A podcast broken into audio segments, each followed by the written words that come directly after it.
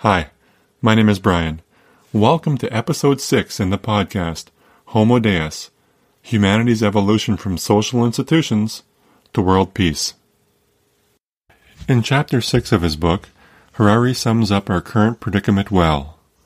Modernity is a deal, he tells us. Humans agree to give up meaning in exchange for power. This deal is fueled by economic growth and the hope of endless future economic growth. The nemesis of this deal is ecological collapse, including climate change. Is it rational to put our hope for the future in continuing economic growth? If not, where can we find hope?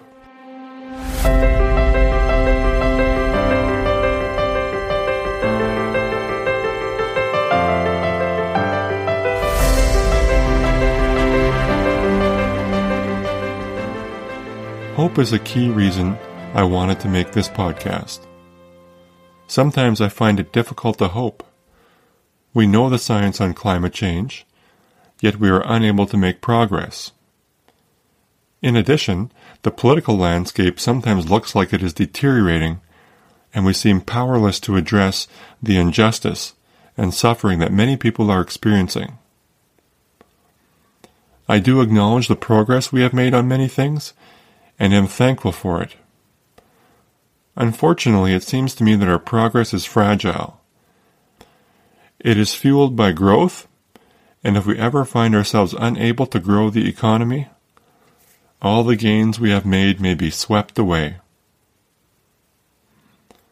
For those of you who have listened to the previous episodes, you will know that I do have hope, but in something else.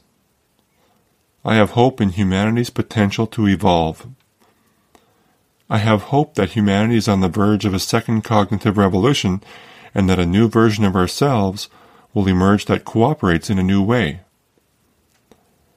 Instead of cooperating based on violence management through social institutions, humanity will learn to cooperate selflessly at the grassroots level. Probably to some listeners, this hope is a crazy fantasy.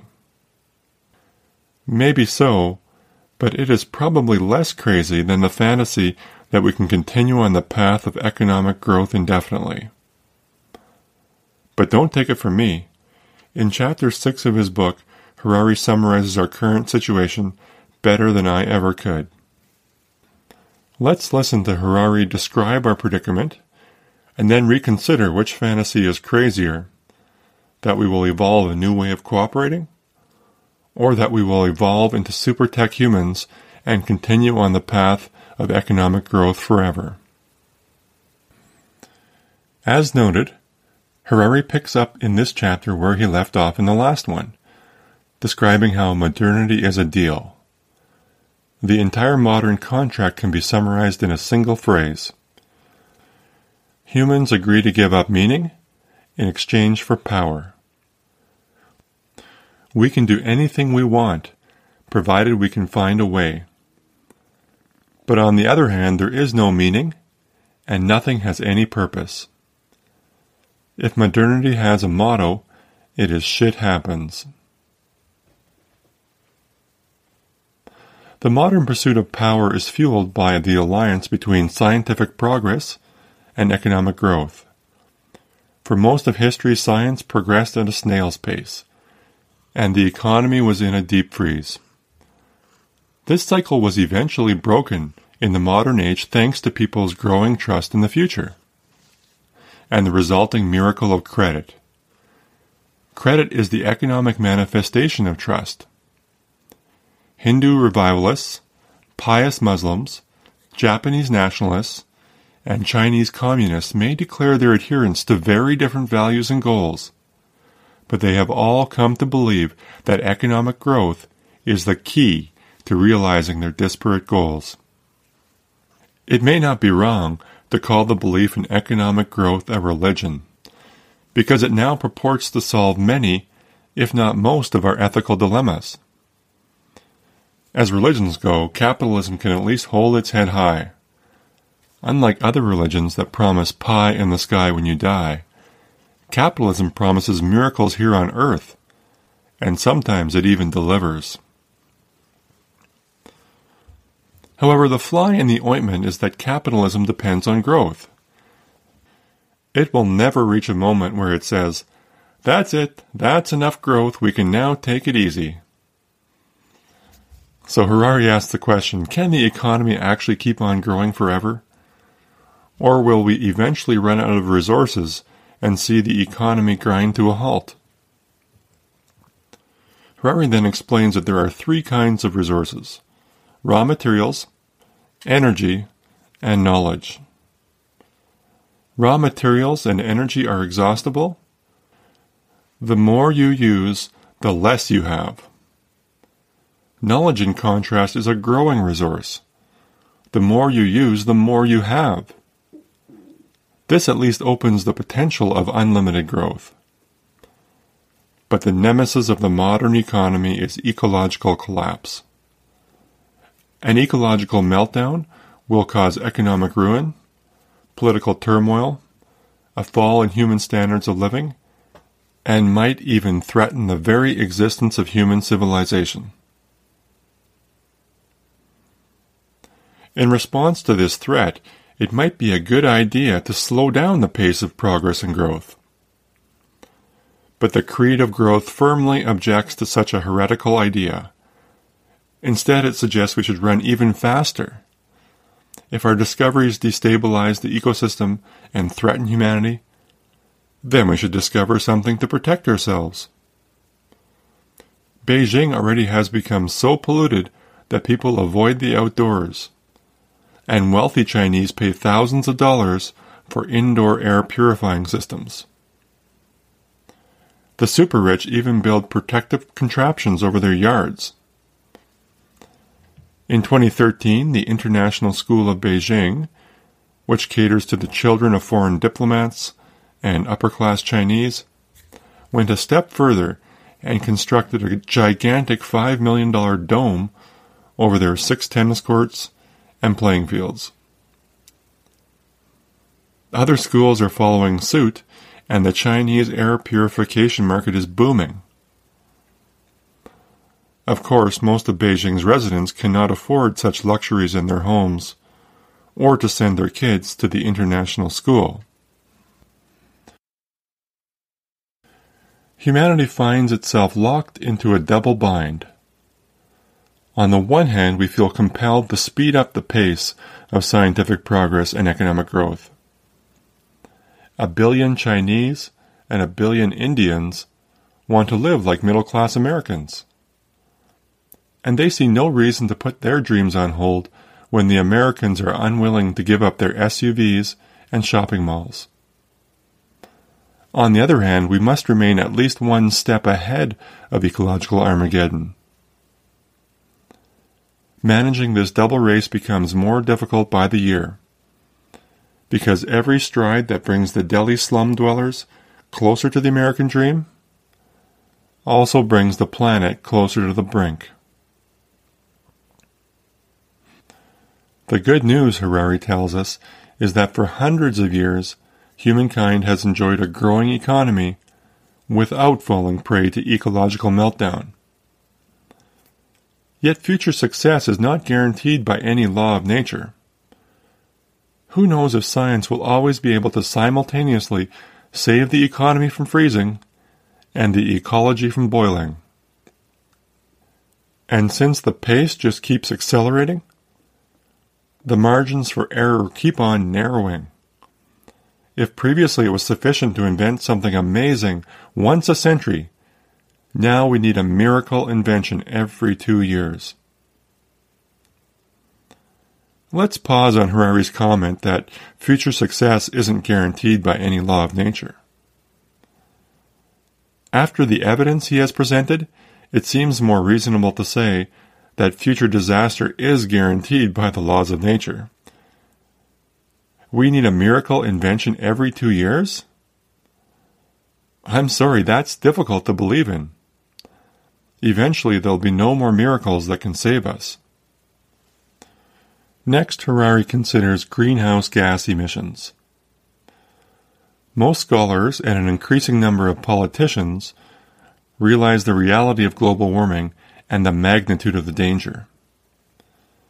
Yet this recognition has so far failed to change our actual behavior in any significant way. We talk a lot about global warming, but in practice, humankind is unwilling to make the serious economic, social, or political sacrifices necessary to stop this catastrophe. Between 2000 and 2010, emissions didn't decrease at all. On the contrary, they increased at an annual rate of 2.2%. Most nations are not meeting the targets set out in the Kyoto Protocol and the Paris Accord. And some of the most important countries have refused to ratify either of them. And the accords themselves defer most of the difficult problems until after 2030. Why don't we address this problem? Harari suggests it's because too many politicians and voters believe that as long as the economy grows, scientists and engineers will always find a way to save us from doomsday. When it comes to climate change, many true believers in growth don't just hope for miracles, they take it for granted that miracles will happen. But how rational is it to risk the future of humankind on the assumption that future scientists will make unknown planet saving discoveries? Again, let's pause and really hear what Harari is saying.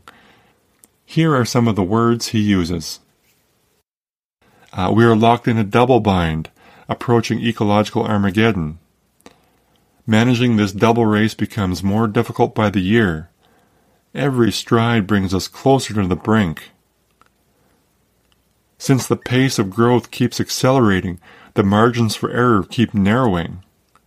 If previously it was sufficient to invent something amazing once a century, now we have to have a miracle every two years. This is a crazy hope. But it is not a rational hope, and it obstructs us from doing what we need to do. It's best just to be honest about the true path we are on. It is the path towards destruction. Mostly we can't admit it because it is depressing. If you want to write an international bestseller, you can't really conclude with, Yep, we're going to destroy ourselves. Or when a scientist writes a book telling us how bad things are, they have to conclude on a hopeful, positive note, with the idea of motivating us. But let's be honest, the data is not pointing in a positive direction. We are on the path of destruction. The modern covenant requires continual growth, and this has led us to the brink of ecological disaster. And we are almost certainly going to cross the threshold into disaster. We cannot easily give up our dependence on growth, and therefore cannot make the changes needed. Harari notes that even if we continue running fast enough and manage to fend off both economic collapse and ecological meltdown, the rat race itself creates huge problems. For the individual, it results in high levels of stress and tension. After centuries of economic growth and scientific progress, life should have become calm and peaceful, at least in the most advanced countries. The truth is very different. Despite all our achievements, we feel constant pressure to do and produce even more. We blame ourselves, our boss, the mortgage, the government, the school system. But it is not really their fault. It is the modern deal that we all signed up for on the day we were born. In the pre modern world, people were akin to lowly clerks in a social bureaucracy. We punched our cards and waited for somebody else to do something. In the modern world, we humans run the business, so we are constantly under pressure, day and night. On the other hand, Harari notes that the anxieties resulting from the modern world are assuaged to a large extent by the many goods and services produced by free market capitalism. This is one reason why this particular ideology has become so popular. Capitalist thinkers repeatedly calm us. Don't worry, it'll be okay. Provided that the economy grows, the invisible hand of the market will take care of everything else. Capitalism has thus sanctified a voracious and chaotic system that grows by leaps and bounds without anyone understanding what is happening or where we are rushing to. At this point, Harari pivots to introducing the topic for his next chapter the religion of humanism. But should we really be pivoting?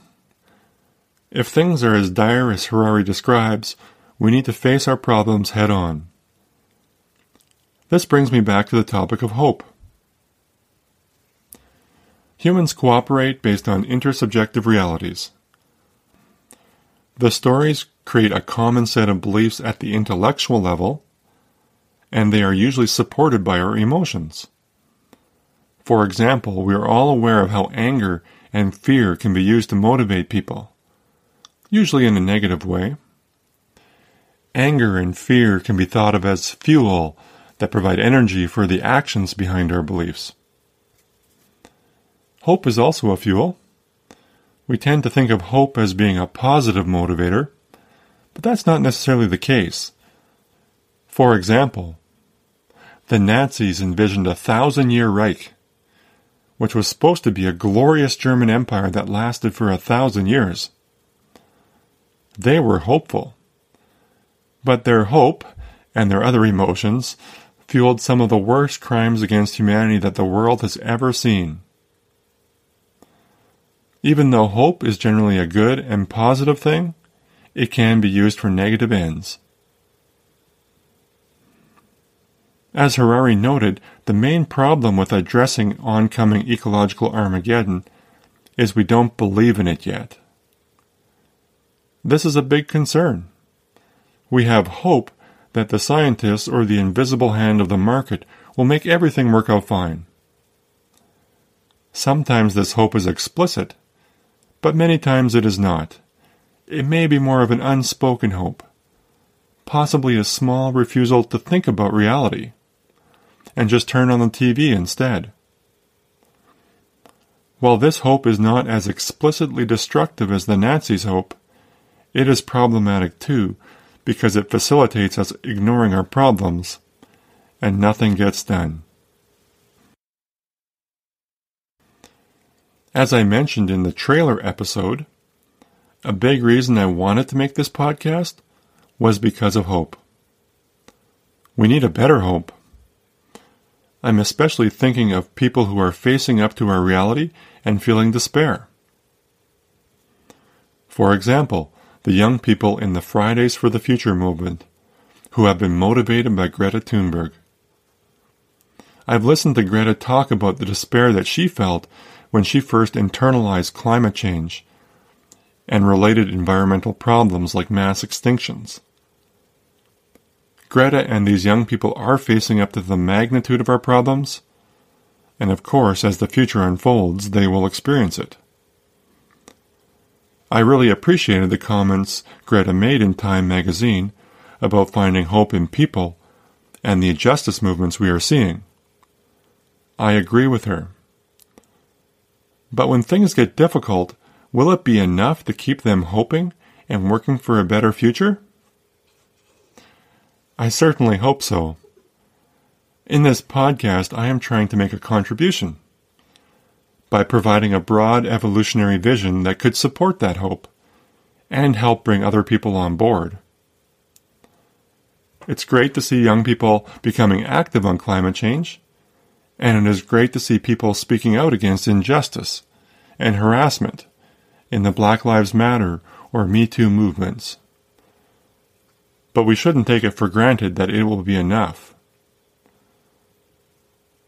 I think to get to the finish line, we need to understand how we evolved and what makes us different from animals. It was a change in our ability to cooperate, and this method of cooperation has its dark side. It requires a steady supply of victims to which we can channel our violence to let pressure off the system. And we need to admit that Homo sapiens, as we know them, cannot solve these problems. There is no government or system that we can establish that will make this all turn out okay. And we need a clear vision for what humans might look like once we learn a new way of cooperating. And then each of us need to start training to make this transition. The words of Mahatma Gandhi fit well here. We need to be the change we want the world to see. This is where we need to place our hope if we want to make it. I really like how Greta, in her Time magazine article, acknowledged that the changes needed to solve climate change are not possible within today's societies. She's absolutely right. But I would go a step further. It isn't so much that the government or the system are the problem. The problem is us. We need to change in fundamental ways. Perhaps you are saying that I am too pessimistic. Maybe you are right. But have you heard of the Stockdale paradox? It is named after Admiral James Stockdale, who fought in the Vietnam War and was captured by the Viet Cong. He was held prisoner from 1965 to 1973. The Viet Cong captured thousands of U.S. soldiers and brutalized many of them into confessing all sorts of crimes they did not commit. Like the others, Admiral Stockdale underwent torture and lived in subhuman conditions. Stockdale lived to tell his horrific tale because he managed to deal with the realism of his appalling situation with a small measure of optimism. You might want to look up his story. He bore incredible torture and at the same time was incredibly resourceful, helping other prisoners to manage pain and stay in communication with each other. When asked in an interview how he survived, he said, I never lost faith in the end of the story. I never doubted not only that I would get out, but also that I would prevail and in the end turn the experience into the defining event of my life, which in retrospect I would not trade. The interviewer then asked, Who didn't survive? Oh, that's easy, he said. The optimists. The interviewer pressed Stockdale for more details, the optimists? Oh, they were the ones who said, We're all going to be out by Christmas. And then Christmas would come and Christmas would go. Then they'd say, We're all going to be out by Easter. And Easter would come and Easter would go. And then Thanksgiving. And then it would be Christmas again. And they died of a broken heart. The Stockdale paradox is based on the principle of realism blended with a small measure of optimism. I'm sure Stockdale seemed pessimistic to his fellow POWs by not buying into the vision of everyone being free by Christmas. The paradox is, Stockdale's realism actually gave him a lot of strength. We need this kind of strength. Sure, it is optimistic to believe that the scientists or the markets will save us, but where is this optimism getting us? It causes us to ignore our problems, and then when the reality of the situation hits, it causes us to despair and possibly give up hope. What I'm advocating for is having a hope that is focused on the long game, with no sugarcoating of reality. Although I have a lot of respect for both scientists and markets, I don't think they can save us. I also think it is a bad idea to put our hope in the fundamental goodness of humanity. Homo sapiens are not fundamentally good. What Homo sapiens are is fundamentally oriented to their own survival, and they compete against others to accomplish it. True, we cooperate in ways other animals cannot, but our cooperation is still in the context of competing for our own advantage through establishing alliances. In some ways, it's only natural. Other animals compete to survive too. The difference for humans is that since the last cognitive revolution, we have learned to cooperate in much larger groups through our intersubjective realities. Modern society, with its modern deal, is a natural result of who we are as Homo sapiens. In some ways, modern society is an incredible accomplishment. But on the flip side, it has led us to the brink and we cannot go on as we are. We have become too powerful to continue relying on our traditional method for controlling violence, which is only one step removed from the animal methods. Therefore, we need to think big about what changes are required if we want to survive. Anything less than us evolving into a new species is too small a vision. We need to put our hope in the idea that we can evolve and then reach out and train to make it happen. We need to do the seemingly impossible because no one will do it for us. Okay, this brings us to the end of episode 6. Let me summarize what we discussed in this episode. Modernity is a deal. Humans agree to give up meaning in exchange for power. We can do anything we want, provided we can find a way. Hindu revivalists, pious Muslims, Japanese nationalists, and Chinese communists may declare their adherence to very different values and goals, but they have all come to believe that economic growth is the key to realizing their desperate goals. The nemesis of the modern economy is ecological collapse. As the pace of growth and change keep on accelerating, the margins for error keep on narrowing. If previously it was sufficient to invent something amazing once a century, now we need a miracle invention every two years just to keep the system going and avoid collapse. This acceleration cannot go on indefinitely. And yet people continue to place their hope in the markets and in growth. This false hope is a barrier to really dealing with our problems. It would be better to place our hope in the possibility of a second cognitive revolution, where a new version of humanity emerges that cooperates in a new way. The problems we face today are not really the fault of the government or religion, or anything else. Yes, they are part of the modern deal that Harari talks about, but in the end they are really intrinsic to who we are. We need to change if we want a future. Hope is the fuel that will help us make this change. But we need to make sure our hope is focused on the right thing. Evolving into a new species is a big deal. Our hope needs to be pushing us in the right direction, or we will run out of gas.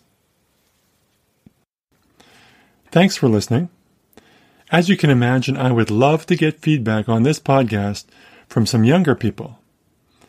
Maybe I can define younger people as anyone under 30 years old. If the only people who listen are middle aged white males like myself, I won't have accomplished what I was hoping to. I would like to have conversations with a variety of people coming from various backgrounds. We all need to find an enduring hope, and as I noted in this episode, I have thought about youth in particular as I made it. It is an audacious goal to think that I could say something that young people might find hopeful. But we need to think big, right? I feel like they might find this podcast helpful and hopeful, but the only way I'll really know is by having those conversations and getting feedback. So if you know some younger people who are concerned for the future, want to make the world a better place, and might be interested in this kind of podcast which approaches our problems from a theoretical perspective, I would really appreciate it if you could recommend it to them. Thank you. We have now reached the halfway point. Harari's book has 11 chapters, and we have completed six of them. Thank you so much for sticking with me and making it to this point. For those of you who are listening in real time, you should know that I will be taking a break for the holidays to refuel. So I will not be posting weekly episodes. I wish each of you a happy and safe holidays. COVID 19 will make this holiday season unique, challenging, and possibly lonely. But I hope each of you is able to relax and enjoy yourself and connect with family and friends, even if you're only able to connect over the phone or Zoom. And I look forward to reconnecting with you in the new year and finishing up the last half of Harari's book.